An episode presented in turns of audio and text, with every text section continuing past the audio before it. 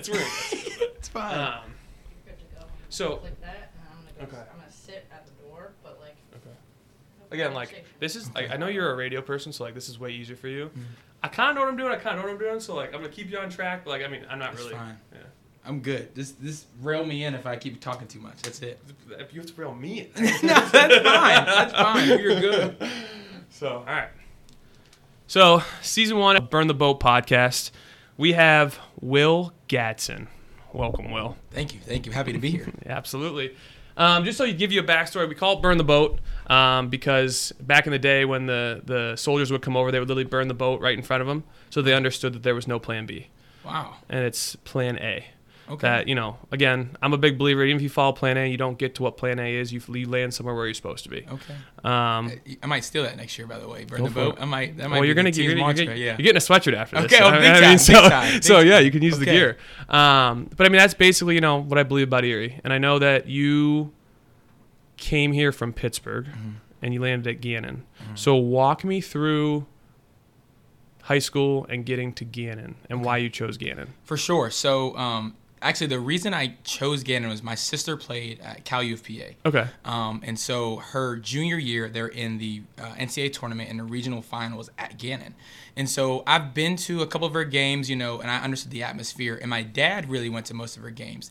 And he said, Be ready. This is about to be a legit atmosphere for this, you know. And at the time, I'm like, you know, women's college basketball doesn't get as much love. And then I came to up here, right? So I remember walking in the gym and it's sold out. And I'm like, this is women's college basketball up here? And my dad's like, yeah, this is just how it is up here. And I was like, oh, I loved it. And I mean, the atmosphere, the fans, and I was The like, Audi. yeah, I'm like, The man, Audi, I'm like, this is amazing. like the mill is like this. Like, so I was like, wow. And so I remember my dad said, yeah, this is men, women's basketball up here. And I said, okay, I want to be in this. So I finished high school. Um, And what I high had a- school? I went to McKeesport High School. McKeesport, okay, and I played for my dad. He was my basketball coach. Um, and so I had some D3 offers. Um, and, you know, personally, I feel like I probably should have went D3, but I was on, you know, I got to play D2. I got to play D2. So, and they also had the major I was in at the time. So I came up here, walked onto the basketball team, um, played for John Riley. And I think that's where um, my knowledge and really what it takes to, to work hard Yeah. really found it. Um, I think in high school was small town, you're the man on the team. So I, you know, I kind of walked in that. And then I got to college and it was small fish in a big pond. And it was, you had to work for everything you had. Yeah. Um, and then, then being a walk on, it was nothing was given. So it was just work hard, work hard every day. Um, and I, I was a part of a senior led team my freshman year. So who were the seniors? I mean, Nah, Yeah, my freshman year, the seniors were Darius Porter, AD. Okay. Yeah. um, Ko- Rafael Kofi Thomas Edwards, uh, Adam Blazik, oh, Blazer was that oh. was he was a senior? that- Okay, I didn't. I knew that. I mean, I knew they were Oh all my close. I didn't know. Jabron Smith, and um, Oh, and Jabron. yes, and then Oh Rich Austin, and so and so I, that team was legit was amazing. I, like they Yeah. just dogged us in practice every oh, day, Oh, absolutely. and it was eat or be eaten. And so I remember by my first time up there, right, we're in playing pickup, and the freshmen we were playing the seniors, and we were winning, about to win. I get a steal. And I threw like a float pass at half court, and Blazers knocked me out, knocked me over, and I'm just laying on my back. And he just like stepped over, and nobody helped me up, and I was like, "Oh, oh this is this is what it is. This is what it is." So, but I mean, after that, it was like they wanted to know if I was gonna get up or if I was just gonna cry about it. And I got up, brushed myself off. We kept playing, and I think that was when i was like, "Okay, this is is I it. deserve to be around here." Um, and so I came, played basketball, played two years, and just been in Erie ever since. Yeah, but walk me back. So you said that you didn't want to play D 3 Why was it like your dad? I mean, your dad's your coach. Yeah. I, mean, I can't imagine like playing for your own dad. Yeah. But it was it like this like intrinsic thing, extrinsic thing? Was it like I like I believe that I have the ability to play D two? Yeah. Like you know like where where did that? Because I mean, you say like when you Yeah. got to GAN, that's where you learned to work hard. But I mean, that's Yeah. not. I mean, Yeah. I think it elevated you to work For hard. sure, for So sure. like walk me through why D two, not D three. Yeah, I think you know I was I fell victim to that whole social media. Um, this is where this is where it is. You know, D three is not good basketball, and I Right. personally I didn't. I think I, there was a D three school near me. Um, and I didn't want to be trapped kind of near hometown. And I was just like, nah, D3, D3 this, D3 that. And I didn't realize how good a basketball D3 really Right, was at the time. right. Um, and I think one thing that really opened my eyes was freshman year, we scrimmaged Penn State Behrend, and they were a well oiled machine. And I was like, this is a D3 basketball team? Like, I didn't realize how good it could be. And so I think that opened my eyes. And so, you know, while then after that, it was just, uh, I'm here now. I got to get here. I got to get on the floor. Right. Um, and so I think it was really just the fact of that I thought that I should be playing D2, that D3 wasn't good basketball, that I was better, I was above. Um, and you know, I was a buck sixty soaking wet at the time. You know, You I'm six foot, right? And so you know, I think the real reason now that I'm a coach is that the difference between D1, D2, D3 is size, um, athleticism, and I think the real difference between D2 and D3 is D3 guys play harder and they're still skilled. They just don't have the size to play D2, Right. and I think that's where I fell in that category. Right, yeah. I didn't have the size to, to be there, and I and I could have been a, a, pretty good D3 guard that I think Yeah. been strong there. I think that think part of it too is just falling through the cracks. Like if Yeah. you don't have a guy that like know has contacts and can get you there, like that's part of the difference too. Yeah. So when you get to Gannon, obviously you know playing basketball and whatnot. Did you start major wise? Yeah, so I started as a biomedical engineering major. Um, yes, yeah, it was. Oh my goodness, it was crazy. Like, I, and so I um, got to got through it to my sophomore year, right? And I'm in calculus three, and I'm like I'm like dying internally. And so I remember being and I had Dr. Caulfield. So if you watch this, shout out to him, great professor. um, and so he goes to me, he goes, uh, you know, Will, what is the answer for number seven? And I straight up said, I have no clue. I just have no clue. And I walked out. I just left class. And I called my mom and I'm like, listen, I need you not to cry. Don't be upset, but I can't be a, a biomedical engineer. And she's like, what do you mean? Like I said, I just can't do it. I can't. And so she goes, what do you want to do? And I said, I want to be in communications. And she goes, I have to call you back. And I, and like hung Call up, you hung up. And so and so she was heartbroken. Um, and so afterwards, she called me back maybe the next day. She goes, "Listen, me and your dad talked. This is fine." And they're like, "This is what you, yeah, this is okay." Which means it's really yeah, not it's fine. not. It's not at all, by no means. And so she said, and, but my dad said to her and goes, "Trish, listen, he is." This is the guy he is. He's a talker. He does everything in this. So communications might be his route. And so I switched to communications for the next semester. Um, and I mean, legit, I fell in love with it Yeah. immediately. And Yeah. it was like, this is what I'm supposed to do. Right. And ever since then, it's for I stopped playing basketball. I went to communications, and I mean, it was it was love at first sight. Like it was Yeah. exactly what I wanted to be in. Right. So you said you stopped playing basketball. Mm-hmm. What year did you stop? Uh, my, I fin- so I finished playing all the way through my sophomore year. I said I wasn't going to quit Mhm. midseason. Um, so after my sophomore year, I said I went to Coach Ryan and said this is it's just not for me anymore. Yeah. And it was oh, it was difficult. Oh, I mean, it's crazy to hear you talk about it because again, like when you said biomedical engineering, I like laughed because Yeah. I started out as PT, physical my therapy, God. and like my end goal was to help people, but like you get into it and then you're just like. The end goal's right, but this middle goal of like not it. Like, Yeah, this, not is, at this is not it. is not it. it's funny you say what you about communication. I call my mom and I go, Mom, I can't do it. And she's like, Yeah. I'm, like, I'm gonna be a history major. And she's like, What? she's like, like there are no jobs in history. Yeah, And I go, Yeah, but like it's like a big story. I can remember everything. She's, Right. she's like, I think you should reconsider. Yeah. and I ended up switching to business. And I mean, again, it was like the best thing that ever happened to me because Yeah. I found business. But um, so when you quit, not quit. I mean, when you when you stop playing, Yeah. because I mean, it, I mean, we all stop playing Yeah. eventually. I mean, unless you're part of the one percent. right. Um, do you think that the work ethic you got from basketball translated into like when you found your passion? Now, again, Yeah. I know you worked hard in the biomed engineering stuff, but like Yeah. sometimes it's just too hard and uh, not too hard, but like it gets to a point where you're like, I'm outside Yeah. of my element. Yes, absolutely. When you got back to communications and when you finally found that passion, do you think that like because of what you did in basketball and the way that those guys treated you and everything that led up to that point Mm-hmm. helped you? For sure, for sure. Um, I think uh, it's funny. I was like watching YouTube quotes. You know, you're trying to find any inspiration. Maybe I can get through it, right? and there was um, one. It was a Les Miles video. He says, "You can work your whole life and fail at something you don't want to do.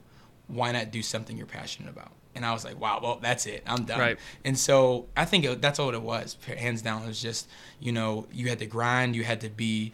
Um, you had to build yourself back up. And so you know my goal was still to finish graduating on time. Right. And so I just turned all my um, engineering classes as turned to electives to Mhm. keep myself Right, on yeah. course.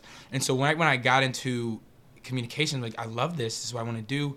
It was easier to pour my passion into it. Easier Absolutely. to work harder. Um, and so all the things that I had questions about, it was you know I feel like when and as you know as a basketball player, when you love playing, it's easy to stay after and shoot. It's easy to stay after to work on your game because you love doing it. And so when I got to communications, it was easier to work on oh how do I work on in the Adobe suite. It was easier Yeah. to work on how do I speak in front of a camera because I loved it. I enjoyed it. And so I think um, just turning into enjoying it, the hard work part was, was went hand in hand right after that. Right, right. And so what I again remind me where you work again. Uh, I work for Optum. I You work for Optum. Yeah. And so, what when you were in communications Mm-hmm. is Optum when you were in? I mean, is what is what was your end goal? So You I know? wanted I wanted to be a sports broadcaster. Okay. That was number one. Um, and I realized how hard it is to get to ESPN. And so the funny part is, as you know, how we met coaching Yeah, at yeah. um, OLC. Um, one of the mothers of the kids I coach um, came after the game and goes, "Hey, you know, I always wanted to know what do you what are you majoring in school?" And I go, "Majoring in communication arts and electronic media." And she goes, "Well, um, I am the VP of communications at Optum." Okay. Um, you know, we're opening a spot for electronic media and video production. Would you be interested? I go, that's exactly what I do. Yeah, yeah, right, for yeah, sure. yeah, absolutely. And so, and so I think I had to shift my gears and be like, hold on, what else can I do? You know, and I think I had a one-track mind of what communications could be. And I think what a lot of people don't understand is you can do anything with a communications major. I have one friend who works in communications for a casino. I have one friend who works in communications for cruise. I have another who's a video guy for the MLB. Like there's so many things you can do. And so like you said, I didn't, you know, I was just applying what I knew and trying to build myself up Right. there and just found the doorway. Right. Um, and so I was blessed that way, but kind of getting back to like basketball, basketball opened up my door. And so Right. It was just being right place at the right time, but just having the faith that if I stay and work hard in this, then I'll, I'll find my opportunity. Right. And you know, at, in the beginning, of this we talked about the plan A, and I Mm-hmm. think like for all of us, naively, it's to be an NBA basketball player when you're playing basketball. Yes. So like your plan A was, well, I'm gonna be D two, and then you know I'm gonna grow, and then I'm gonna get better, and then, you know Yeah. NBA. But like in doing that and leaving that and keep going, you kept find as plan A grew. I mean, things fell into place. Part of plan A. Yeah. So um, I think that you know that's a huge part of all this. Mm-hmm. But I want to take one more step back, and I want to talk. Do you know who recommended these mics to me? Uh-uh. I think you do know the answer. Who? Chet LaPrice. Really? Yeah. that's my dog. That's so my I want to give him a shout out because obviously that's that's my that's my aunt's husband. That's right. You did. so I remember that. we were sitting at OLP and I was right. like, I was like, Will Chet LaPrice. And you're like, Yes, yes, that's my guy. And so you did run a radio show there, right? Yes. Like a, a what was it again? the primetime sports guys. Um, so it was uh, three guys. We kind of took it by storm. Um, it was uh, Matt Nuara and Matt Fosnot. A shout out to my guys. We call ourselves the Big Three back then. So The Big Uh, the Three. Big Three. And so uh, Nuara led NFL talk. Um, and Matt Fosnot Foz led MLB, Okay. um, and I was basketball. And so we three hour show. Um, and and shout out to Chet for just letting us go. I mean, he. I mean, there was times he had to reel us back in, but I mean, it was awesome. And I think Right. we had some great experiences, and it really helped me uh, grow my prowess in, in talking in front of mics, um, and then loving different sports and and watching everything. Yeah. You know, so I, I miss those days for sure. So is you said broadcasting obviously. And I know you've kind of taken a different route with Optum, which I, I think you enjoy. Yeah. What's the i mean the end goal i mean is it to be there forever is there i mean i know coaching obviously is, Yeah. is a big passion which we'll touch on in a little bit but what else i mean is that like, i mean again you know like when we're little kids we say i want to be a Yeah. and like for me like once i got to 18 19 20 and i found entrepreneurship and that kind of stuff i was like i want to work for myself Like, Yeah. i want to run a business i want to you know help people i want to do all that kind of Yeah. stuff and i'm not saying Optum's that's not optim Yeah. can definitely be that but Yeah. like i don't think anybody picks to be at that business Yeah. when they're younger Yeah, so for sure. what I think um, personally, I'd love to get back to broadcasting. I would Right. love, um, and I think Optum allows me to one grow my business prowess, um, and then if I can move into production, you know, Mm-hmm. next step maybe ESPN next, and then work from behind the camera to in front. That's what I to do. I would love to do color commentary. Right? I feel Oh my like gosh, like yeah. like I, I don't like I, my you could I- replace Stan Van Gundy or Man. Jeff Van Gundy right now man like I would like I'm telling you I'm like calling Jeff Van Gundy like right. I'm telling you, like I, I don't see, and I would love NBA, but I see nothing better than like like when Dickie V and all them are at Duke, like Yep. just being in that atmosphere. It's easy to work there because it's just it's so much energy, and you're just talking the game and feeding off that. And yeah, you yeah. know what I mean. And I and like Once you put the practice in, you're able to. It just rolls off your tongue. Right. You know. and and like, you know, talking to like, oh, my, my work day is interviewing Mike Krzyzewski on his game plan for North Carolina Yeah. or for or interviewing Jim Boeheim for, for what he's going to do against like uh, like that would be amazing. Right. And so I think if I could do that, that would be a hand and I would love to do that. Travel to different gyms, meet different coaches. Um, and I and I think you you really get a greater appreciation for the game because you see Yeah. the different styles, you learn from different guys. So that I think that would be that that's my end goal. That's Good. color commentary on E ESPN. So you talked about how, how hard it is to get into ESPN, which Yeah. I mean, I, I and I, I don't doubt that. I don't know the ins and the outs of it. Yeah. But so one of the things for Erie 360 that we're going to do is we're going to run events. Okay. And we're going to pair them with internships. Okay. So you know, kids who are if they're seniors in high school or if they're even if they're in college, when we run our youth leagues, they're going to be able to come in live. Like Yeah. broadcast the, the youth games. Yeah. So when they get out of school and someone says, "Well, you need five years experience," and you go, "Well, I have it," Yeah. what do you have any advice for those kids like what should they do how should they practice you know like Yeah. just general i mean 'cause you said it is hard and i Yeah. agree so do you have any advice for people who want to get into it and Yeah. like what they should practice or where they should look or anything Yeah. like that I say legit start at home and and kind of I always equate myself back to basketball. So just like the kid who's in the backyard shooting hoops by himself, shooting at the free throw, you know, kind of imagining there's five seconds left, I, Right. you know, making that situation. Do the same when you're like do a stand up. So if you're playing a video game, playing 2K, you're on your headset, broadcast the game to yourself, broadcast the game to whoever's around, and get yourself comfortable with talking for long periods of time. Just like everything, practice always makes perfect. Right. So you know, if you want to broadcast your two friends playing 2K, they may be annoying to them, but you're building yourself up for something that for something another level. Um, so legit practice whatever it is, time in, time out. Do that, and then you know, next time when you're doing a game, it's easy or it's you know, it's it's you've had the practice before. Uh, so legit practice the small things, do the small things, and it will pay off uh, down the line. that's such like practical like i like you know i mean that's that's such a great answer because you think about when you spell or when you are doing something you just do it a thousand times over and over and for some reason like a lot of people separate the two Yeah. when you learn stuff in school, you say, "Oh, if I just practice it," but then you go to your job or whatever you're going for, and like we don't have that same practical. Right, right. That's like I'm blown. I love that. That's you know, and for me personally, I have you know, I'd be younger on my headset, and I'd be doing everything. Like I, well, my my idol growing up um, was other than Kobe Bryant Oh um, was Stuart Scott. Okay. So okay, Stuart okay. Stuart Scott was my like my guy. So I turn on ESPN and the cool was the other side of the pillow, all that stuff. Yeah. Like I was like, oh, I wanted to do that. And Right. so I would just like be goofing off, like doing stuff like that, playing video games, all that stuff. Where my dad would be like, "Can you? You got to be quiet. Like you're screaming. It's 7 a.m. You're playing video games and calling broadcasting. You got to stop." And so, um, but it was just, just putting myself in those scenarios and doing that because then it becomes second nature, or you goof off with it, and they're like, "Hold on, like, that's actually not bad." And so.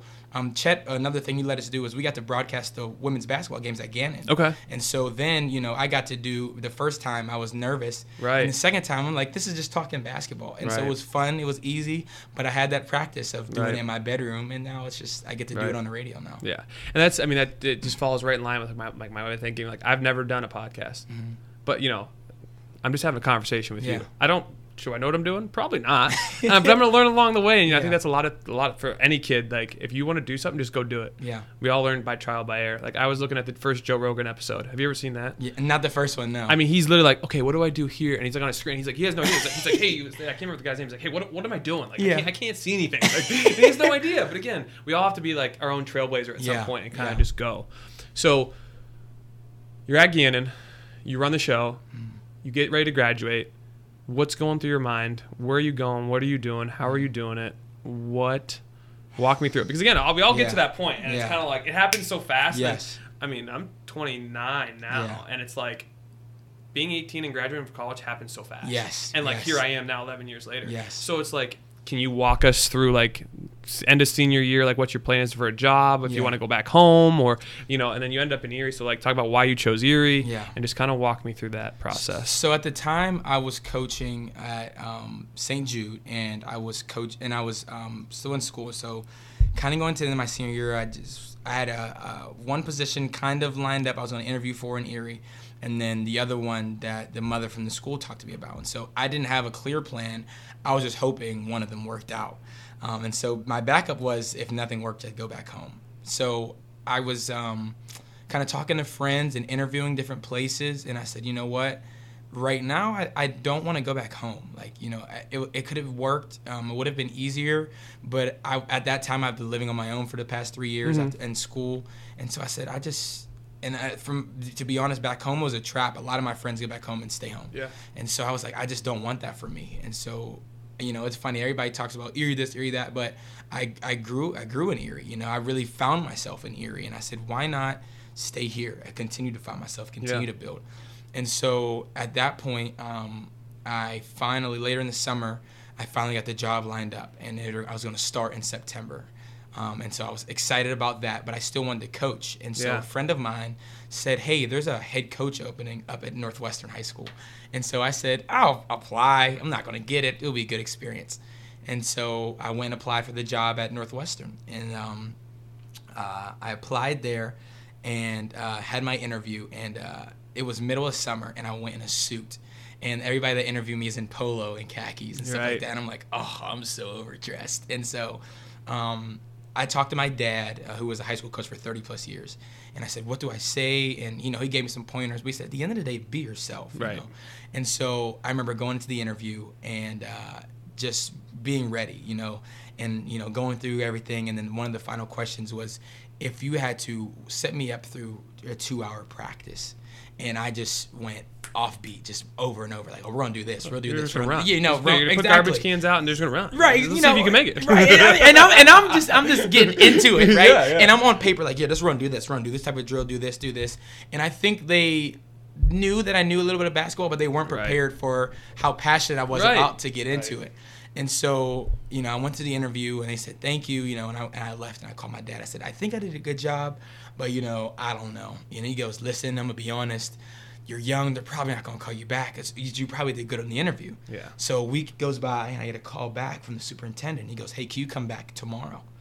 And I was like, "Sure." They're not gonna I mean, tell me no to make me drive all the way out Yeah, there to tell me no. Like, I don't know how that feels. it. You can do that over a phone call. Right? I'm confused. And I call my dad and I go, "Hey, I got a second interview." He goes, "You do?" I go, "Yeah." So I go down there, and they go, "Hey, you know, we thought you were great. We thought you were a great fit. You know, we think you'd be great to to coach here."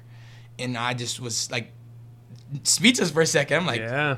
like are you sure Like, I heard- yeah, you yeah sure? me Like, like, me? Like, yeah and so and so then after that they gave me the position um and they showed me around and everything and after that i've just been there ever since so now that was three years ago Isn't it crazy? yeah so that's finished my third season Right. now So I'm gonna I'm gonna backtrack you a little bit Yeah. because there's a lot in that piece that I want to Yeah. touch on. So I assume because I know AD yeah was out at OLC, Mhm. St. Jude's, Yeah. whatever we want to call it. Mhm.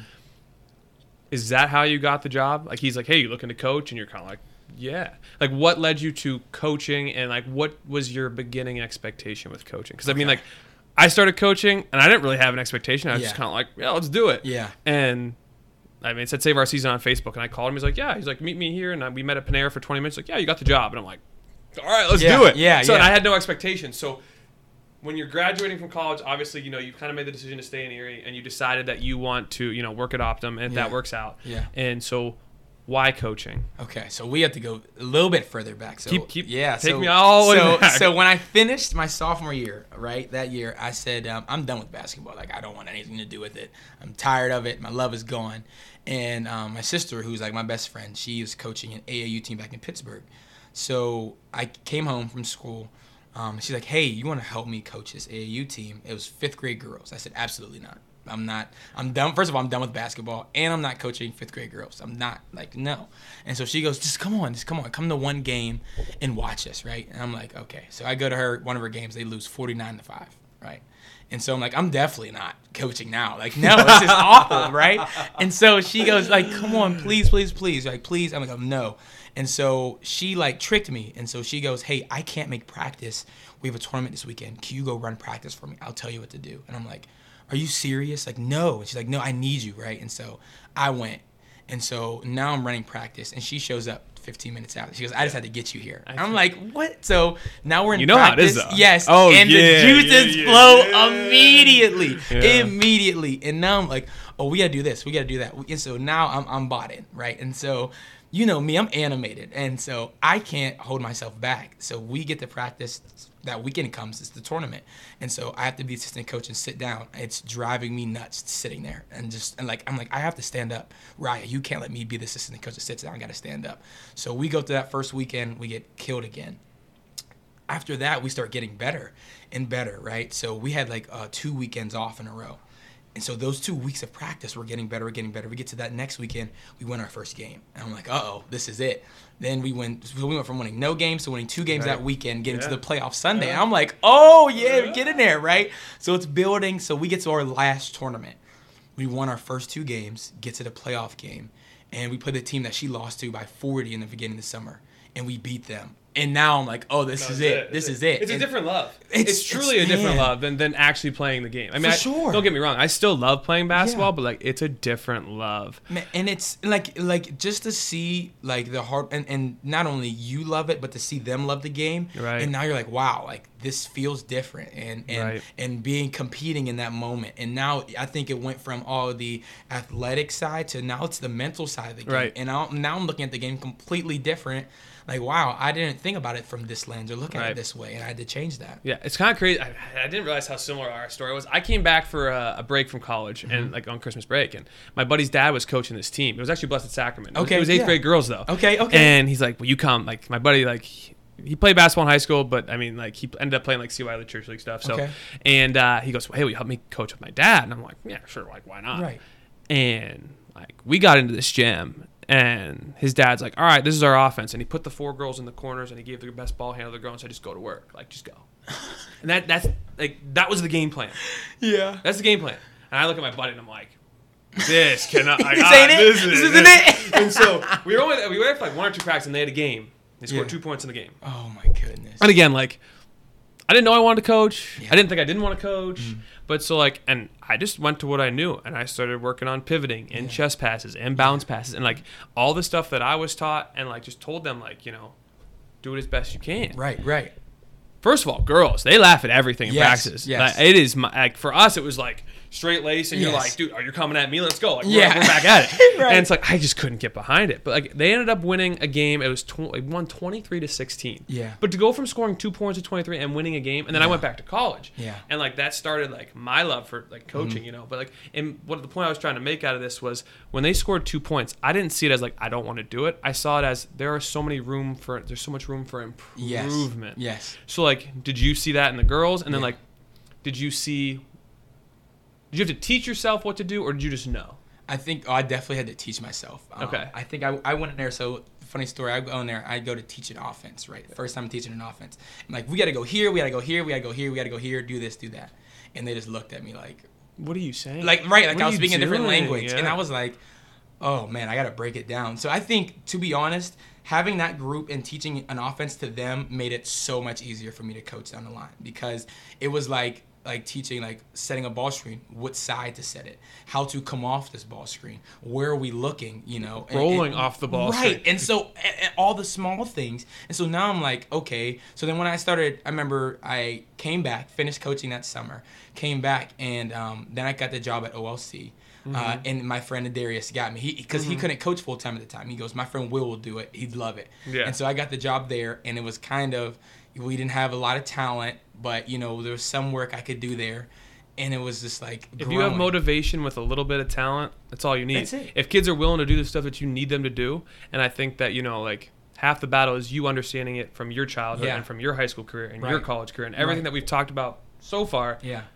It's easier to coach it when you have that because there are Yeah. some people who take a coaching job and they've never been through any adversity. Right. Absolutely. Zero. Absolutely. And they're like, oh, I don't know what to do. right. So when you get to OLC and like, I'm trying to think who was the, who was your who were your eighth graders that year? Uh, so when I took, so I started JV. the Little mini year. shout outs because Yes, I mean I don't. Are they seniors in high school now? or Are they juniors? They are. I can't remember if that was because They are. They are. I'm trying to think. So they are. It would have. They're juniors because They're I, the junior- first yes, year- they're juniors The right first now. year it was Pia Pietro, which was the coach, and Yes. he, and he had. Uh, He had the stack team with Yeah. with Mike Lucarati. And Oh, then- don't worry, I was there. Yeah, I was on the OLC they were man. They were their team was some killers. Yeah. And so the next year after Larry leaves, um, I take the Okay. eighth, I take the seventh graders who they didn't they didn't get much playing time because the eighth grade were just good. You had a Yeah. really good team. Yeah. And so that's just how you know the name of the game. You don't you're not you don't deserve to play in time because there's a bunch of guys that are better. So. I take that. So my next year, I have the seventh graders who I took from my JV team, and then the eighth graders who were there. And so again, it was teaching a lot. You know, with guys who haven't played that much that year, Yeah. and so it was building. Um, but we, you know, we we we found our way through the year, um, and we and I think that year really found my love for coaching because it was my seventh graders who I taught the year before. Now they're grasping this, and then eighth graders really finding their love for it. And so we went through the year.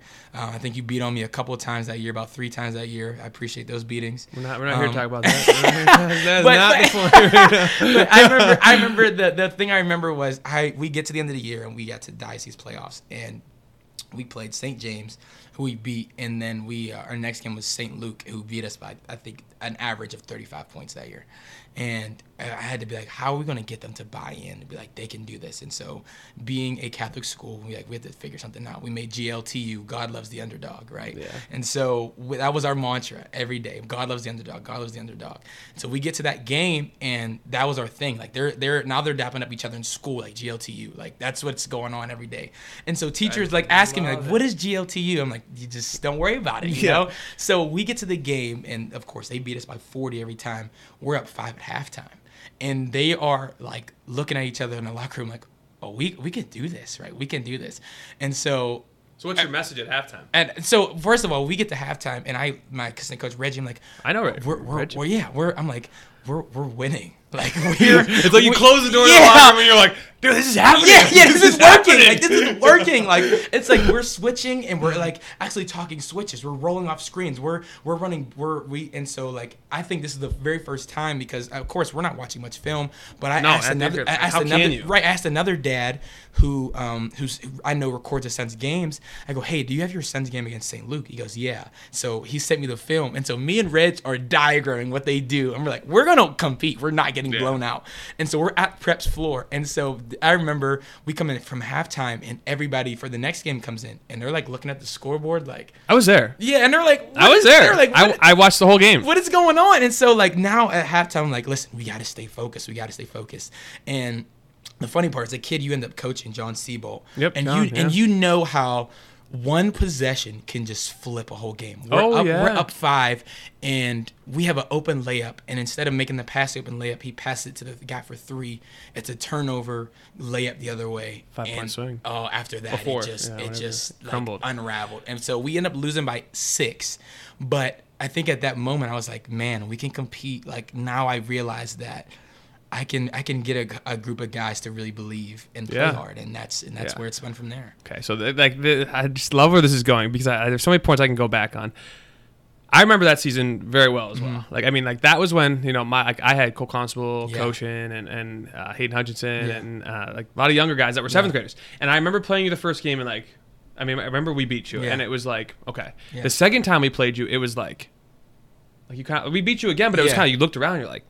And I remember, I, this is before we knew each Yeah, other. I mean, we, yeah. I mean, we coached each other, Yeah. we didn't know each other. I remember walking up to you, and I remember I dapped you up, and I was like, like, what you're doing is a hell of a job. Like, Yeah. And I go like, I just want you to know that you're doing the right thing, because I remember like the first year that I coached, like my team was like, we were bad. We were four and Yeah. twenty two. Like it Yeah. wasn't good. But like the one coach came up to me and said like, keep going. Yeah, Keep yeah. going. And at that moment, I just I wanted to tell you that because I knew you were on the right path. Yeah, Like yeah. you can tell when someone when teams For are sure, coached well, and you can tell when teams are coached poorly. Yeah. And I knew that I just needed to tell you that at that moment because like what you were doing was right. And I remember being at the game because we played before you. We played St. Mm-hmm. George. Yes, yes. And we beat St. George. Yes. And I remember standing up there, and I can't remember who I was standing next. I think it might have been Sammy Spence's dad. Yeah.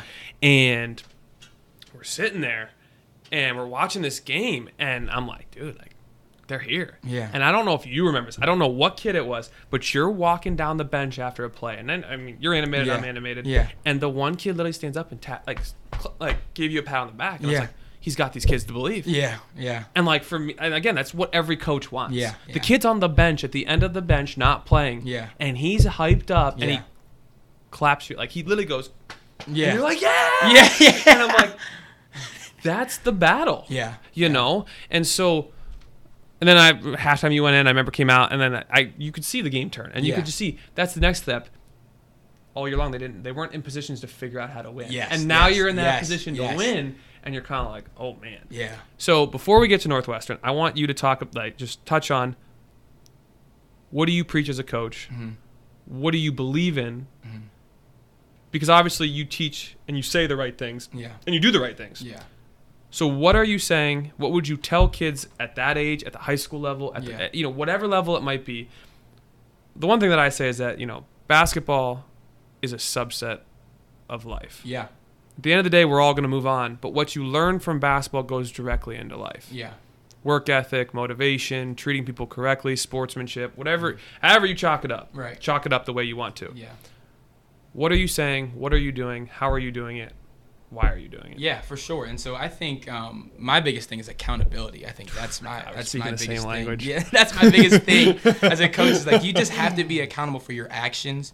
Um, you know, whether that's grades, making sure you're on the floor. Yeah. Um, or just your game yourself. Like if you're if you're not a good shooter, you're not going to be a great shooter overnight. You got to work at that. JJ Redick makes 39% of free three pointers. That's and that's ridiculous. And that's and he's the best. right. And he's the Right. best. And but my, my thing is, look at JJ's in the gym from 10 a.m. to 10 p.m. every Right. day. You know what I mean? He didn't. He got got better every day. And so my thing is, be accountable for everything you do. And like you said, it, it it's same with life goes to basketball. Like so, I had a couple guys who weren't doing well in, in grades, and I go, so you want to tell me that I'm supposed to play you, but you can't get your stuff right in school. So you're not accountable Right. there. So Yeah. now, so now I know you're not accountable there. Now I'm supposed to put my faith in you to do something for me on the floor. You're supposed to Right. have my back there. Absolutely. But you can't be accountable for things you do for yourself. So that's that's my biggest thing, um, is accountability. And then um, my second thing is for a team aspect is build that family trust, and you have to you have to be trustworthy. Um, and so I think that's that's big with me is you cannot be on a team um, where you don't trust guy one to guy 15 Mm-hmm. and I, I think i really got that from gannon my first year was Mm-hmm. as a walk-on getting zero playing time was ad and, and, and blaze would be in game and i'd be able to say something and they would take it like there's one game i remember Is that the moment? Is that one of those moments where you like you learned like you knew that you like trust wise? absolutely Are there any moments before that you can remember, like in a practice, where like you know, I mean, Blazik knocked you Yeah. down. Said this is the way things roll. Yeah. Either you get on the train or you get off the train and you don't play. Yeah. Like I mean, is there any other moments that you can remember that was like? Oh, han- hands down, we're playing. Uh, I want to say it's IUP, and Okay. AD is playing terrible. He's just not playing well. And I hope he watches this. And so he's not playing well. And I remember just screaming at AD. I go, AD, you don't have to score to play well. And he just goes, okay, cool, right? Possession goes down. We come down. Boom, he takes a charge. Possession comes down. Boom, he gets a block. Boom, possession comes down. He gets a good block out. Da da da. We go on. We win the game. But there's a timeout where he comes over. and He's coming over. He goes, appreciate it. I needed that Right. and it goes right there and i go i am i'm not playing at all i'm not getting any Right. minutes and so then it went from that to them letting me go give pregame speeches as a walk-on freshman you were a coach before you even knew you were so a like coach. so I'm, I'm in, yeah I'm in so every game I have a picture of NCAA tournament I'm in the middle talking that's that's what it was and Yeah. from there it was like oh I love this feeling of getting everybody prepared everybody mentally ready and so that's that's really where I built that foundation of, Yeah. of having that family type knit bond um, and so my thing is like I I can't stand teams that guys will be on there like I get it you may not be best friends but you just can't hate your teammate like that just that just boggles in the lines, mind. you're brothers. Yes. You may not like them outside the lines, but when you are in those lines, I will go to Right. war for you. Like- and I know war is an extreme example, but I mean, Honestly, But you know what I'm saying, though. And so I, I remember one example of that was my first year at Northwestern. We're playing Union City, right? And Robbie Everhart was our, our lean scorer, go-to guy, and um, they're chirping him, chirping him, just ch- chipping him on screens, getting into him, digging into him. And this is our third game, and Jonah Hawley's the other senior, and Jonah sees this, and so Jonah goes to set hard screen on the kid and misses, and he goes, Rob, bring him back. And I knew I should have called timeout, but he brings him over and just lifts up and decks the kid. Yeah. And he gets a personal foul. But now that Jonah's a senior, the reason I loved it was because this is our best player. This is my teammate. Yeah. Oh, you're not about to just do this to my No, guy. yeah, You're not getting yeah. away with this. And there's I'm a not. fine line. yeah. too. I mean, there's there's a Absolutely. line. You, there's a He's, yeah. He shouldn't have done the full deck, but my thing is, come set this hard screen, and after that, he daps up Rob like, I got you. Yeah. And my thing is, that's what teammates are. Is when everybody seems like everybody, these five guys are on your back. No, we got you. We look Right, in your eye. I'm, I'm like, I'm gonna get this guy off you, and the rest of the game, now guys are head on a swivel, like t- Yeah, behind. But it's yeah, like yeah. you build that for your teammate, and that's what you got to do. And it's Yeah. you know, and it's you can. There's fine line. There's good ways to go about it, but There's also it's, bad ways to go Yes, absolutely. But it's, it's having your brother's back and like, I can rely on, on everybody that has the same jersey color as me. Right. No, yeah, and and it's funny that you say that because in our in our season this year, there was a play where a kid got pushed, and the other kid walked up and pushed him back. Yeah. And I said, "Red, get over here," you know, for Yeah. Fairview. And I go, and the kid, and they look at me and they go, "Coach," but and I go, "Nope, I'm just bringing you over here to make it look like I'm mad at you, but that's the way you play for one Yeah, another." yeah, Like yeah. I have to act like I, Yes. I, I like I'm controlling you to Absolutely. say. Like we again, we don't. I mean, we don't do that. Yeah. But I love that you stood up for him. There's Yes. a right way and a wrong way to do things. Yes, yes. So your dad is a coach for 30 years. Mm-hmm. Do you think he had an impact on the way you coach, the way you mm-hmm. play, and just talk about what? Because again, I mean, let's, let's, be, let's be frank. Not everybody Yeah. has a good family setting. Yeah. There are a lot of kids who don't have role models. A lot of kids who don't have mentors. Yeah. So, what does your family mean to you? Mom, dad. I don't know if brothers and I have a sisters. sister, one sister. I Yeah. gonna you said the one sister. So, what do they mean to you? How does it impact you? You know, like what? does Yeah. family mean to you at, Yeah. at the, at the end so of the day? So I think that's really what I carry into basketball. Family's huge to me. Um, my mother is a doctor. Uh, she's got her doctorate a couple years ago in community engagement. She's uh, awesome. um, uh, CEO of a faith-based uh, agency called Macedonia Face in Pittsburgh. Uh, my sister Raya, uh, she was a four-year starter in high school, four-year starter in college. So it was it was really filling her shoes. And we're a little town, so it was like I was Raya's little brother. That's what it was. Yeah. Um, and so it didn't help that she was a bucket in high school. Right, She just right. And she put the ball in the hoop. My dad's head coach, so it was like, oh, coming up, I had Well, look at this. exactly, exactly. Like I was like, oh my gosh. So like, I, it's funny. So Uh. ninth grade, I played ninth grade. I, I feel like I could have played JV dad, but it's okay. Um, and sophomore year, sophomore year, I played JV, right? And I played three games of JV. I scored 25 points in all three games. And so then Don't you know, shade. so yeah, so, so then he, bring- so then that was it. I didn't play JV after that, right? And so now the joke of my family after I graduated was my sister and dad go, well, you know, me and Raya never played JV. I go, Dad, you put me on JV. like I shouldn't have. That's your fault. But you know, we're extremely close. Um, like our family means everything to us. Um, but it's we're a basketball family through and through. Right. Um, and so I got I think a lot of my coaching, everything from my dad. Right. Um, just kind of the way I hold myself. I'm more animated than he is. He's more reserved. Um, but just the way uh, I I demand respect out of my players.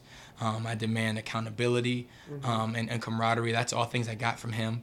Um, and then one thing is he he loves one thing he says he loves he loves he doesn't like to hear that his team is good. He likes to hear that his team plays hard. And Right. that's been my thing that I really Okay. like, and I and I like that because anybody's team can be good, but you, Right. you have no control over that. You know, of course, yeah, you get better in the summer, but if you just have athletes, then cool. when you're team's good and lazy, I mean, Right, you don't have anything. success right when you're not that talented, but you have a ton of motivation, and you work hard. Right. I mean, you can do things that other teams can't. Absolutely. So no, I, I Absolutely. I'm all on board for that. So, and I 100% got that from him. And so it's just the way he kind of carried himself. And so I was one of those kids. I was attached to my dad's hip. Yeah. And so every, I was at every practice. Right, I was at right. everything. So, and I was listening to him do interviews. I was listening to him do um, his pregame. And so, like as a six-year-old, I remember just listening to him. Like, okay, this is what a pregame should sound like. This is what a, a postgame interview should sound like. And so then when I got older. I was just recycling everything Right. I heard, and so now I put my own spin Subconsciously, I mean, you took it Yeah. all in. I mean, that's that's That's so much is, of us. When you when when you're younger and you hear negative things, you pro- you produce negative things later Yeah. on. When you hear positive, you produce positive. Yeah. Because I mean, that's what that's what we preach is positivity. I mean, when you bring positive energy, it changes the way the ball goes through the hoop. For sure. Or it doesn't go through the For hoop. sure. And and and my thing is he just being around him helped. And so you know, I'm gonna give him a shout out with so he has connects all over the world, right? So growing up, um, I went to Michigan State basketball camp every summer. And so my dad is good with Izzo, right? And so I remember being so what happens is they give when you're a coach at camp, you're allowed to have they have film sessions with him, right? And so I remember Oh being, my being God, I'm 10 years, I'm 10 years I'm 10 years old. I'm 10 years old in film sessions with coaches that were going over offenses. And so I'm just sitting in the back, like, just watching and just over and over. And so then when I graduated and I started coaching OLC, I was old enough to be a coach. So I went to be a coach. And so then my first year before going to Northwestern, I was in film sessions again as first year coach. And so we went through every offense of the Big Ten everything, how they defended and all that. And so I'm just, and I remember I have, I have sheets of paper at home with all of it, and I have in my notes. It's just, it's to the point where I I have no space on the paper to write notes anymore.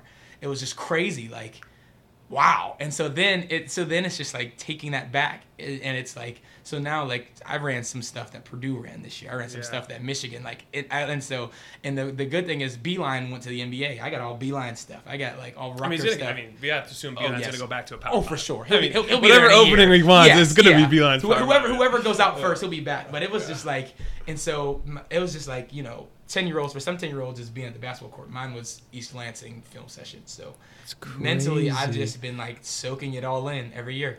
you know, there's there could be a blank check for you if I could get my hands on on the papers Oh, I got you. that. I got you. Was- I got a Um, CD with it as well. Oh. I got you. Trust me, I got you. Wow. So again, six years old, listen to Izzo. Would you say? And again, it's nothing compares to being in the room with Izzo. Yeah. I mean, that's that's upper echelons. Yeah. Do you think that YouTube is a good source for kids to learn whatever sport they're playing? Fundamentals, footwork, again, whatever sport it may be. Because I mean, I played tennis in eighth grade, Yeah. and that taught me footwork and how to track a ball when it's Sure, in the air. yeah. So I mean, again, a lot of these kids are one sport nowadays. Do you think that like YouTube is a valid resource, or where would you tell kids to be able to go look to improve at their sport? At you know, if they want to be a singer, if they want to be, you know, whatever it might be. Do Mm-hmm. You have any advice on like where to look, what you should do? Yeah, I think YouTube's a great spot. Um, I think the problem is what kids go and look at the highlights and then Right. instead of looking at like what they do. So for example, I tell one of the kids, he's a shooter, I go, go and look up, don't watch his highlights, but watch Klay Thompson's film. That's that's And- what I tell everybody. and like look at his feet and look at his hands and wh- Hands. where they like the the guy is set Hips. everywhere everywhere and Yep. wa- legit watch I said it looks like he'll get a he'll get to catch a bad pass but his body's already set his hips are moving his feet's down and so when he catches it he goes from window 1 to window 2 and it's it's a beautiful shot every time Not only that, but I mean, when he scored that 37 in the quarter, whatever, he took what five dribbles. Right, but he was just in. And, and the second thing is what nobody teaches us at all is how to move off ball. Off ball movement is such a lost art. If you can move off ball, you can be a scorer with Right. anybody. Right. And so my thing is, but everybody wants to go look at Curry making the moves off Right. the stuff and and and making the moves off the screen. While you can watch Steph and he does great stuff, Right. but you're not you're watching his highlights. You're not watching Yep. how he got open, I- how he moved off it. ball and all that stuff. Preach so it. so yes, I think YouTube definitely is. But yeah, we this and this is the stuff we, we talk about this all the time. But like I think YouTube's a great spot, but it's you have to look for the right stuff. Right. And No, I think that's that's exactly what it is. So not going for highlights, looking at footwork stuff. Um, and like I said, I use YouTube. Like I'm looking at Shaka Smart stuff. I'm looking at Beilein stuff. I'm looking at Izzo stuff. Like and I'm going to YouTube, Brad Stevens Butler stuff. Then I'm watching them break it all down. So I think YouTube's a great spot, but Okay. you have to find the right stuff. No, right, yeah, that's absolutely it. I mean, but nowadays there's so much resources available to kids that I mean, it's literally one punch away. I mean, Yeah. you figure like when we were kids, I mean, it was like, where, Yeah. where are you gonna find this You're stuff right. at? You're right. Um, but you know, the one thing that I, I that you talked about is even just running off screens, like for, and it's not meant. This is not meant to be like a basketball thing, but I mean, Yeah. we're on the topic. Yeah. But like just running off screen shoulder to shoulder. Yeah. It's almost as though kids don't want to like At all. again. And I think like when I played, like I did run it shoulder to Right, shoulder. You know what I right, mean? Like, right, I- right. and like I don't ever remember like having that one day where coach berated me into running. Right. I just ran shoulder to shoulder. Yeah. You know, and like again, like when we were talking this year, like you know, walk your guy in to the screen and make Yeah. him make the decision for you. Yeah, If he yeah. starts to chase you, curl the darn thing. Right, right. If he starts to if he starts to cheat it and fly through it, then you go under the screen Right. and then you know it's. Yeah. But I mean, I'm big into Instagram. Yeah. So like, I literally have one post, but I follow so many other people that Yeah. are, are the resource wise. Yes, So absolutely. you know, like a DJ Sackmann, a Coach Mm-hmm. Dave Love, a lot of those guys that are just teaching you the the nuances of the game on Yes. how, on how to beat people. Are you? Is there anybody you follow? In Mm-hmm. terms of like Instagram or I know you said the Izzos and those guys Yeah. for the YouTube stuff. Is there any like skill guys that you follow? So I get more. Uh, I, actually, Twitter is where I get a lot of Twitter? mine, Okay. Yes. And so first of all, shout out to my assistant coach Jory Baylock. He sends me something every day, like every day it's stuff, and it's silent out of bounds. It's based on the bounds, Right. practice stuff. Yeah. Um, and there's different pages he sends me, and it- it's his goal. And so I have Right. a, I have like a Twitter DM that I could show you. It's just full of stuff. Offenses based on the bounds, defensive strategies, and um, it's and it's just building that, and you know, and um, so I don't have. There's nothing I, I could say comes off the top of mind that counts. Okay. It's just Yeah. different stuff that No, comes yeah. up all the time. Right. But yeah, I think that and Instagram for sure. Um, Instagram is where I find actually a lot of my like footwork stuff. Right, that's right, Because, yeah, I mean, I always find new stuff to teach guys different footwork, Right. like just closing out. Uh, Right. Or different, or you know, um, jumping to the past stuff like that. Right. That I'd never really thought about. Different ways to implement that, different ways to teach it, and I think that's where a lot of my skill stuff. I, I think my plays and all that stuff from Twitter, but skill stuff and ways to teach Instagram is a great spot for Right. sure. Absolutely. I mean, that's. I mean, I was you know watching the one the one account and like they're literally talking about how you know you should when you're going to shoot you should move your hands as though there's no ball there. So you come straight up and over the top. Yeah. You know, and then they show a video of Giannis shooting a free throw and it's this. The ball is moving his hands. Yeah. And he can't shoot. Yeah, And you know, you just think about coming straight up and over the top. I mean, Yeah. that could change the whole idea For of your sure. shot. So I mean, again, like what you said was perfect about YouTube. Like, there's a lot of good content out there. It's just finding the right content. Right, right. So we have now made it to Northwestern. Okay. I know we took a long, That's a long route to get here, but there's a lot of good stuff to, to cover in there. So again, you're not from Erie, and I mm-hmm. know I don't know how much you knew about Northwestern going into that interview. And this is not about. I'm not trying to drop shade on anybody. Yes, I'm not trying yeah. to talk ill will against anybody. Growing up, being from Erie, Northwestern was not that good at basketball. I mean, you know, throughout the years they'd have good baseball teams. They always Yeah. had a pitcher here and there and some and some skill players. But like for me, it was never like, wow, Northwestern basketball is like Yeah. a top of it. So did you know that going in? Did you have any expectations going in? And obviously, you know, he said running through a practice, but on day one, Where are you at? Where's your head at? What are you Mhm. thinking? What are you doing? Yeah. It was it. so. I so I really didn't know much. I didn't know much. Um, I was just hon- honestly happy to get an offer, you know. And so the years before, they were they had some pretty they had some pretty good years. A few um, on and off from year before years before. Right. Um, Mike Coletta did a really good job Mhm. before me in building that program. And so um, I had one of his guys actually join me. Russ Garepi joined me as an assistant coach this year. I just And played so- against Russ on Wednesday night. yeah, my, guy- my guy can play. My guy can go. That's my guy. And so Coletta, you know, Coletta did a good job, but before him, still like it was it was It's rough. Northwestern. It's a county school where Yeah. it's hard to get people. And It is. If you don't live out now, man, why? why you're traveling? Right. How far are you traveling every day? 30 day, 30 minutes.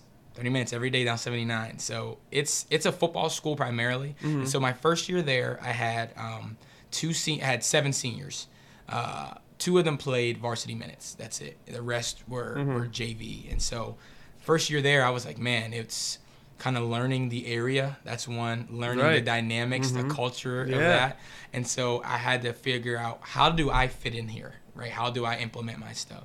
Um, and so it's changing that, I think, is number one. And so getting guys to open gym, um, getting guys to, to want to play in the summer. Um, I think that's our, our biggest hassle now is we'll get three guys at open gym.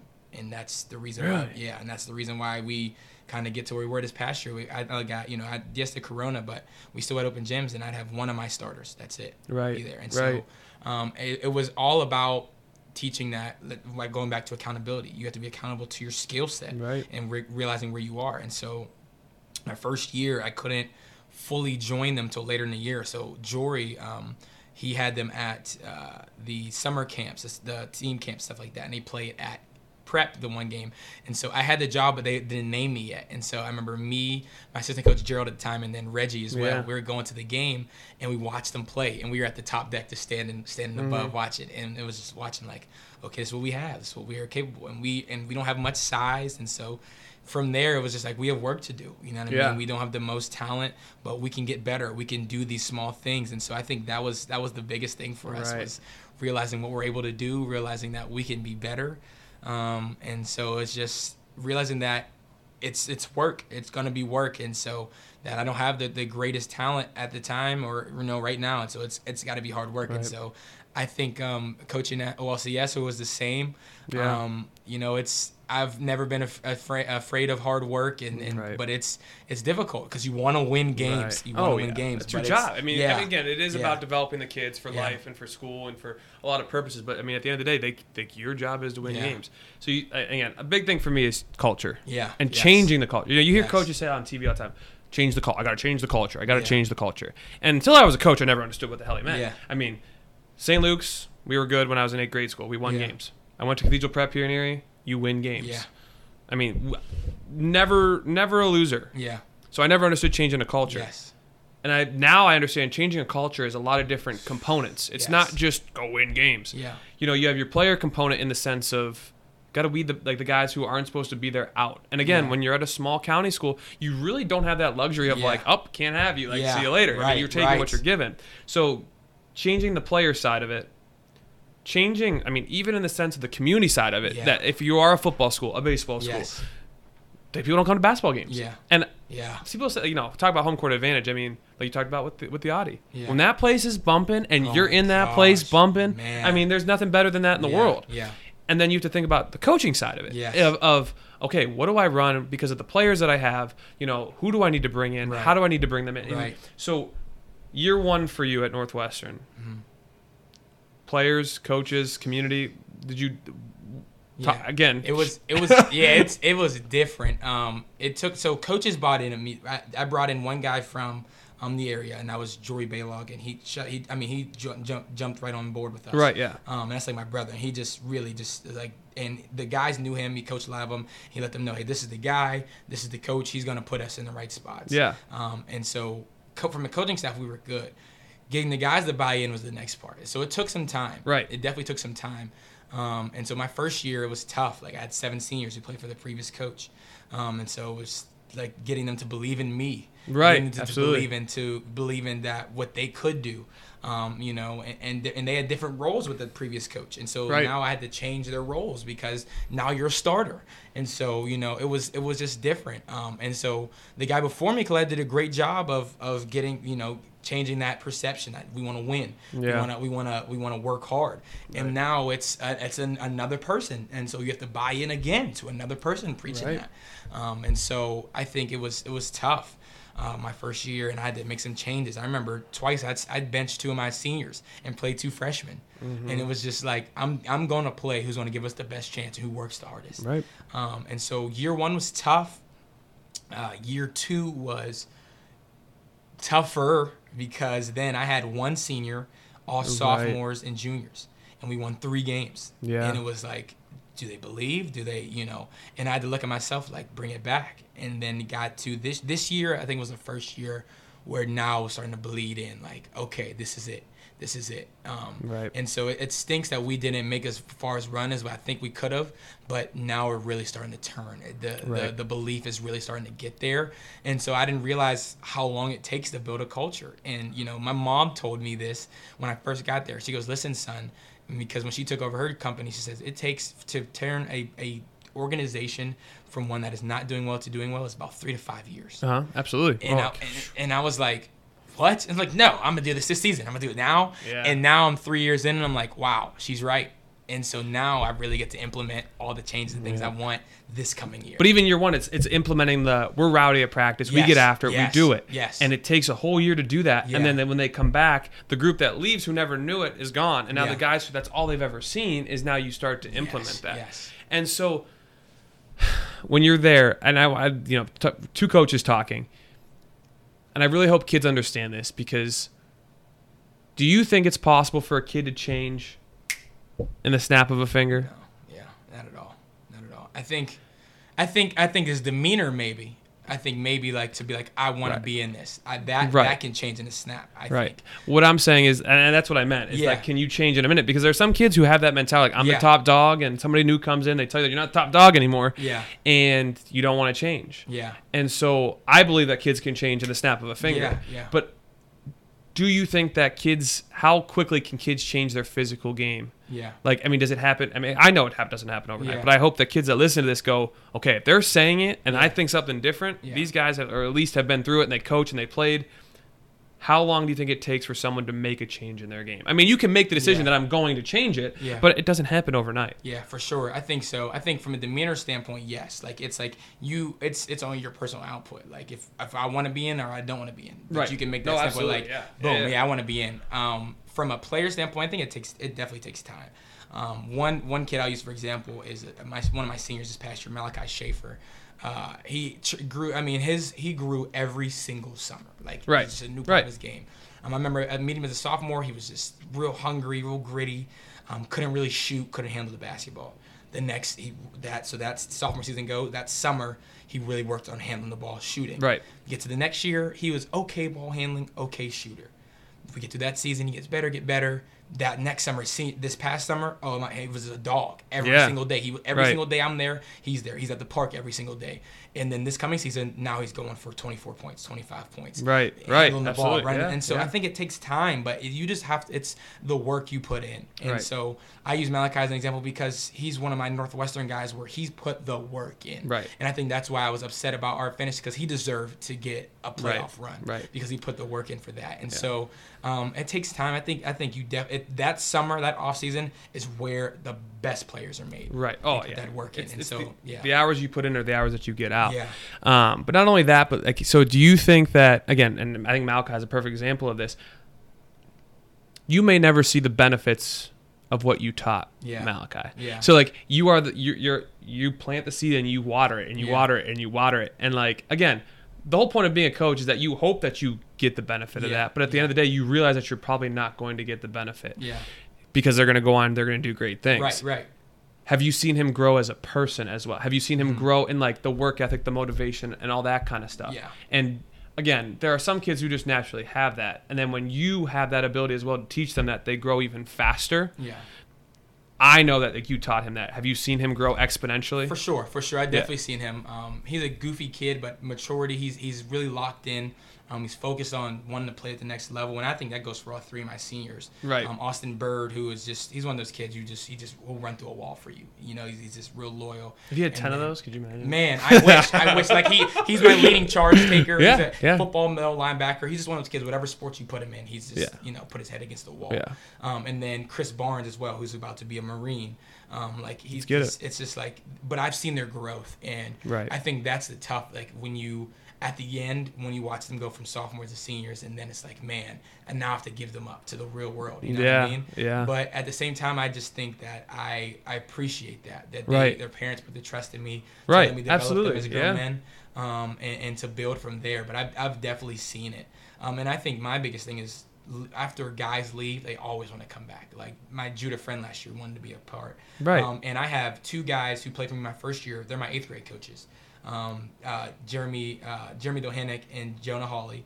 Um, are my eighth grade coaches, and Yeah. now they want to put more into the group. Right. Isaac Schwartz, who is my center, he is my bookkeeper. He wants to be a part of the program. So everybody, they realize that they want to give back to the the next group, the next group. And I think that's the one thing I really like is they're like, yeah, we want to help, we want to be a part, and it's not just for my own gain, but they're like, we realize what we can do for the next group, and the fact that I can. Ins- inspire for them to be like yeah well i want to help i want to do this for my community that's amazing for me Right. And I, uh, well, this is not. I, I the point of you being on here is not to toot your horn, but like that doesn't happen at every program. I hope Yeah. you do understand and realize Mhm. that. They're like I, when I like when I asked you to be on this and like when we started talking about it, like this is why I wanted you on here is Yeah. because like I know that you're doing like phenomenal things out there, Mhm. and like you know, I mean. It, it all goes back to when I saw that kid patch on the back of the LC. I was like, I know he like, I, I know he's doing the right thing. So like full circle, you know, after everything we've talked about, in terms of basketball, Yeah. like, and I guess sports in general, what I mean, being a player, yeah having your dad coach you, which to me is like, I mean, that's even harder than having someone random because Yeah. you, you know that your dad teaches you the right way and like Yeah. he expects you to do things even better. He's your he's your biggest critic for sure you know so and then obviously your mom getting her doctorate i mean Yeah. she's and you said she's running a company too Yes. so it's like you know there's a lot of expectations on you for sure from sports wise not even just like life in general Mhm. first what if you could tell your younger self one thing yeah what would you tell you and Mhm. two if you could do something differently you know and, and i don't mean like Yeah. oh if i would have went to this high school i Yeah. mean like i would have been in the gym more or i Yeah. would have you know i would have done this again it's hindsight so like, it's a lot to take in what are you telling yourself what are you doing and Mhm. what would you tell kids nowadays if they have a passion? Yeah. Basketball whether or, you know whatever it might be what sport whatever it is what do you have to tell them? Yeah, first, I think I would tell myself um, going back is that uh, don't think of it as a race, like a sprint. It's definitely a marathon. Right. So, like, you have to legit get better every day. Like, it's nothing's to happen overnight. Like, I thought, oh, if I really work on my shooting for a month, I'll be a great shooter. But no, like, I got to month after month after month. And so I think that that's number one is just like you're not to be able to do things quickly, grasp it, and then move on. You have to build on that. Um, I think one thing if I could do differently for sure would be to get in the gym more. Um, my so my dad had the keys, right? And so the one thing my dad did was he said, "I will always push you when you're in the gym and all that, but I will not force you to be there. Like I'm not gonna." So I remember Right. one time my sister going into her junior year, she used to get up and we used to go to the gym, and some mornings I wouldn't get up. And my dad wouldn't wake me up. He would just go work Right. out my sister, and by the time I got up, they'd be back. And I'd be like, "Oh, did you guys go to the gym already?" He'd be like, "Yep." and I'd be like, oh, like you know, could we do this? He goes, no, we went already. Like you know, so that's that's what it is. You know, I'm, Yeah. you know, I'm not gonna uh, I'm not gonna just baby you and be like, hey, get up, you got to come. And so then I, I would take those mornings back and be like, get in the gym, work on myself, and really take that coaching harder. Um, Right. I think that's one. Two. So the thing advice I'd give to kids today is, one is take all the opportunities you can to better yourself athletically, whatever it is. If it's getting into the gym, if it's going outside, if it's with a group of guys, take those opportunities. And then on second part of that is accept coaching. There are so many people that say they want hard coaching and they want this, but they really don't. And so look at yourself in the face and be like, do I really want this? Because there are coaches like you and I who are will bark and all this stuff and we'll and we'll push, but we're trying to get you better at the end of the day. We'll ha- so when the clock but the buzzer goes off, we'll joke, we're good friends, all that. But when we're in these lines, we're trying to get you better. So I'm yelling at you, I'm trying to push you because I know, I know, I've seen what it takes. I've been around what it takes, and this is what it is. So sometimes don't, you know, listen to your parents, all this. But when it comes to what's going on to this gym, we are parents. Listen to us. And this is, we have your best in interest. And, and so come with a mind to learn and accept what we're going to give you because that's, that's really where you'll grow. Yeah. What I tell kids is if I'm if I'm done yelling, if I don't yell at you when you make a mistake, that's when I've given up. Yep. And I said I will be in your face all day long, and I mm-hmm. will never stop. I'll keep going until I can always push you harder. Yeah, for sure. And every time you level up, I'm gonna push you to the next level. Yeah. Like even if you grow and you're coach, I shoot 85 percent. Okay, cool, get to 87. Yeah. Yeah. You know what I'm saying? You're right. So it's like, and then you know, after giving that, which I mean, I, I, I agree with every single thing that you, that you said right. there. It's just, I mean, we speak such the same language. I think a lot of coaches do speak the same Yeah. language, the good ones, and transitioning from sports to life. yeah. There's obviously advice to be given in that as well. Mm-hmm. So you know, you working at Optum, and I know that you have goals for yourself, Yes. and just like in athletics, you have goals for yourself to from A to B to C. Yeah. Same thing in, in, in the professional world Yeah. you know, what are some of the biggest takeaways you took from sports to life? Yeah. And the same questions fall. Like, what would you tell your what would you tell your younger self? What would Yeah. you tell you know? What advice? What would you do? How would you do it? And to the kids now, like, what do you tell them? Because again, everybody, eh, if you're not part of the one percent, you're not playing a professional sport. Yeah. So, what would you tell them as they grow and as they learn and as they mature as people? I would say the same thing for life is is how I take it from sports is compete or do whatever you do like a scout is watching, right? And so for myself, like I got my job because I worked hard as a head basketball coach. I was I did I said the right things. I, I tried to do the right things, and they noticed me as a person so that I, I would fit well in that team as a person that worked well in corporate communications, you know, and then my skill set applied. And so do the same thing because you never know who's watching. You never know if your potential boss is in the stands. You never know if your potential spouse is in the stands. If you, you know, because all those things will line up down in Right. life. Um, and so I, I'd say like just uh, apply to yourself, you know, uh, build yourself, get better. If you want to do podcasts, do do podcasts, get better at that every day. If you want to be a scientist, make sure you're reading, do one of those things. If you you know what, whatever it is, try to get better because it's you, you can you can spend the other times doing the wrong things. You might as well spend that time doing the right things. And you know so like for myself i'm a young guy still. I love playing video games. I love it regardless. And so i had the, there's times i'd be like i'm not watching video games. I'm watching stuff on shaka smart today. That's my guy. I'm watching stuff on him. Or i'm watching um, how they run this 2-3 zone. And i had to like you and some so make sacrifices for things that you could do later. Because you can always pick up the joystick and play games. You can always go hang out with your friends. You can always go to the movies. But once you make those sacrifices, that's when you get better. And that's really when I found myself get better as a coach and in my job mm-hmm. now. When I was Yeah. sacrificing the fun stuff for a weekend, and next thing you know, I'm it's easier. And now I know a couple more things. Or I'm reading a book. For, I'm one of Phil Jackson's books. Like I'll read ten pages of that, and I feel like I know everything. Like, and so it's like really sacrifice and, and Right. apply and get better at small things because it will really pay off. Right. I mean, it's there was so many truths in everything that you just said. I mean, and for me, reading is one of those things where it's like you do feel like you learn Yeah. a ton and you think you know everything, and then like you read ten more pages and you're like, I know nothing. Yeah. Like you know, Right, it, kind right, of brings you right, right. the first Yes, ten, like, yes. oh, I know it. The next time you're like, I don't know what I'm Right, about. right. So no, I agree with everything you said. So after all of that, I just want to give you the floor for as much time as you want. I don't Mm-hmm. care if it's five minutes, ten minutes, an hour. I just want you to talk about what you're doing. Yeah. You know, Northwestern wise, Optum wise. Mm-hmm. If you want to take a, a, a chance to talk about anything that's going on current events, I don't care what it is. I want people to know what's going on with you, what you're doing, how you're Yeah. doing it, and I want people to know, you know, what you're about, and what you stand for. Because I did a poor job in the beginning of talking about how he works for Optum and how he's the Northwestern basketball coach, and and you know. I think that you're a phenomenal human being, and, and the things that you're doing in this community are huge. And you know, to be able to have success here at a place, again, I'm not throwing shade at Northwestern, Yeah. but to be able to have success there in a place where a lot of people probably don't think you can have success out in Albion, PA, and then to be able to go to Gannon, get a degree, you should have left. Yeah. Yeah. And so you chose to stay in here. So like you know, I just want to give you the floor right now to do do what you have to do. Yeah, I think um, first of all, Erie gets a bad rep of, of the town it is and what you can do. You can be successful anywhere if you apply, um, and I and I put that for Erie. So my fiance Lauren uh, Lauren Tavis, Congratulations. Um, thank you. And so that's my better half. Gotta give her a shout out. Um, she's also another reason why we chose Erie, but she found a, a great p- uh, physician assistant job here at St. Vincent. Okay. Yeah. Um, and then I found my coaching job here, and Erie has given me um, the ability to grow that I don't think a lot of other places could. Uh, it is yes, it's a small town, but as much as I have given to Erie, Erie has given back to me. Um, so it has given me tons of friends. It has given me the ability to coach the game that I love. It's given me the platform. Um, so at Northwestern, you know, I'm going into my fourth season, and I think I just I just love what I do because one, the community allows me to do what I do. I get great support by the community. Um, so I love the city of I love the, the I love Albion. You know, they they support me. Um, they come to games. There there's people that buy pizza for my kids. They buy donuts for my kids. Um, the school board, you know, gives gives me shout out, gives me love.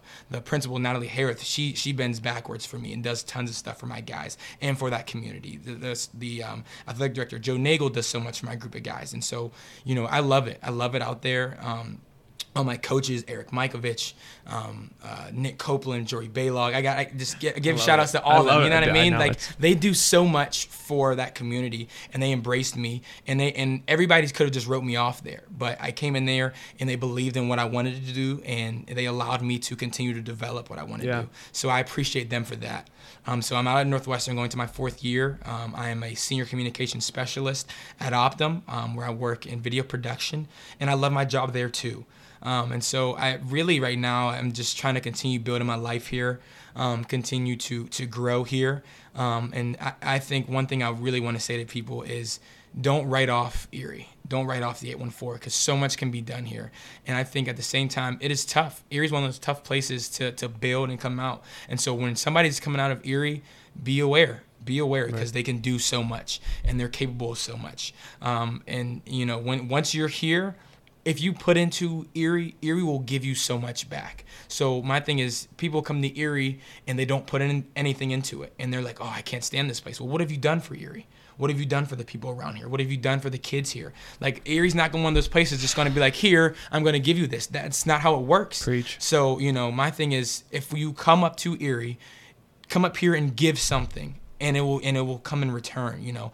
I think my biggest thing is i came up here and i you know i, I jumped in started coaching up here um, and then i found my fiance. I found a, a coaching that i love. I found a job that i love. But it was all off of coaching for free and I started coaching for free for in. Erie. Isn't coaching that right, truth? man. I started on. coaching for free in Erie, and I got my long-term job, and I got a, a, a high school coaching job for coaching for free because I put in and I dove in and I did the hard work that was necessary early. And Erie said, "You know what? You, since you want to pour so much in here, I'm going to pour so much back."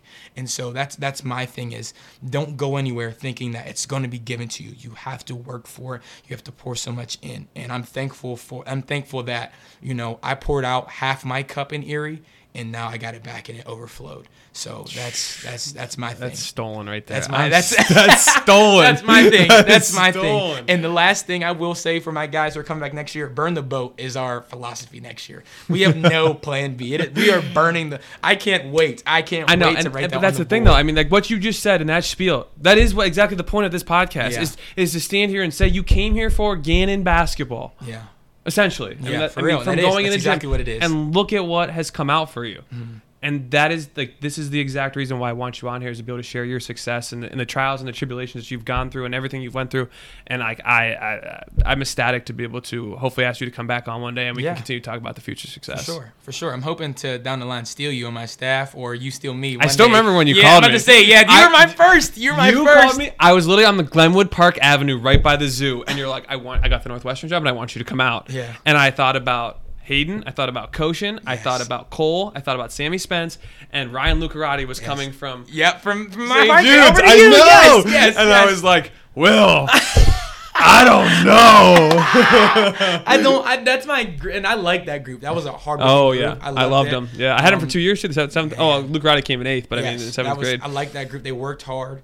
Um, and they competed. That group really competed. Oh, yeah. I like that. But I was like, man, as soon as I got, it, I said, I'm calling him right now because I'm trying to steal him. But I was like, oh. And Reggie even said, is he gonna leave with that OLP girl? I go, I don't know. I'm gonna kick myself if I don't call him. I gotta call him. So that was that was number one. You I were you were know. on number one I person mean, I called. I won't lie. I mean, I think about it a lot. I think about, you know, I mean, as we grow as coaches, you know, if we do get the opportunity to move up and move forward Yeah. and, and get to those higher levels, I mean, I talked about it with the eighth grade coach, Matt Faulkner, out at Fairview, and I was like, Will's my first call. I know Yeah. he's at Northwestern. I mm-hmm. know he's killing it out there, and I know he loves it out there, but like, how can I not Yeah. give him a call? For and sure. then Reggie, and then I mean, obviously you add guys along the way, and I'm like, Yeah. I, I have to call him. Like, there's Yeah. just no, like, there's just no way to like go. I'm, try- I'm trying to build the, the the squad with me, you, AD, Reg. I'm trying to Reg. I'm trying to build Oh that, that my eight one gosh. four that, that we started with. That the diocese group. Uh, the stories. The will be- free. yes, the, The di- the free. The free free. diocese paychecks to, to coaching at Oh. some college. But again. I mean, that's part of it too. Is that you learn that you love to coach, but